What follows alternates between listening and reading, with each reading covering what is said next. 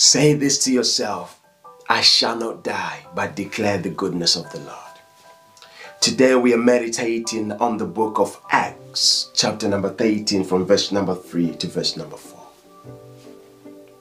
And we are working and we are praying, and as we are fasting, we are putting our flesh in subjection of the Spirit of God everything that does not exalt God, that does not exalt our Lord Jesus Christ, we are bringing it down in the name of Jesus Christ. We are removing it out of our system in the name of Jesus Christ. For as we are fasting and praying today, we are praying for the will of God to come to pass through our life.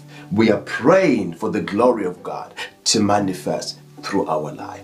We are praying for the power of God to manifest through our life. Definitely, we are praying for the love of God to manifest through us into this earth in the name of Jesus Christ. As you are fasting today, May the goodness of God become your portion. May the love of God become your portion. As you're fasting today, may the light of God light your heart, light your mind, light you 100% in the name of Jesus Christ. As you're fasting and praying, I'm also praying with you, as the First Lady is also praying with you. I bless you. Go and be a blessing in the name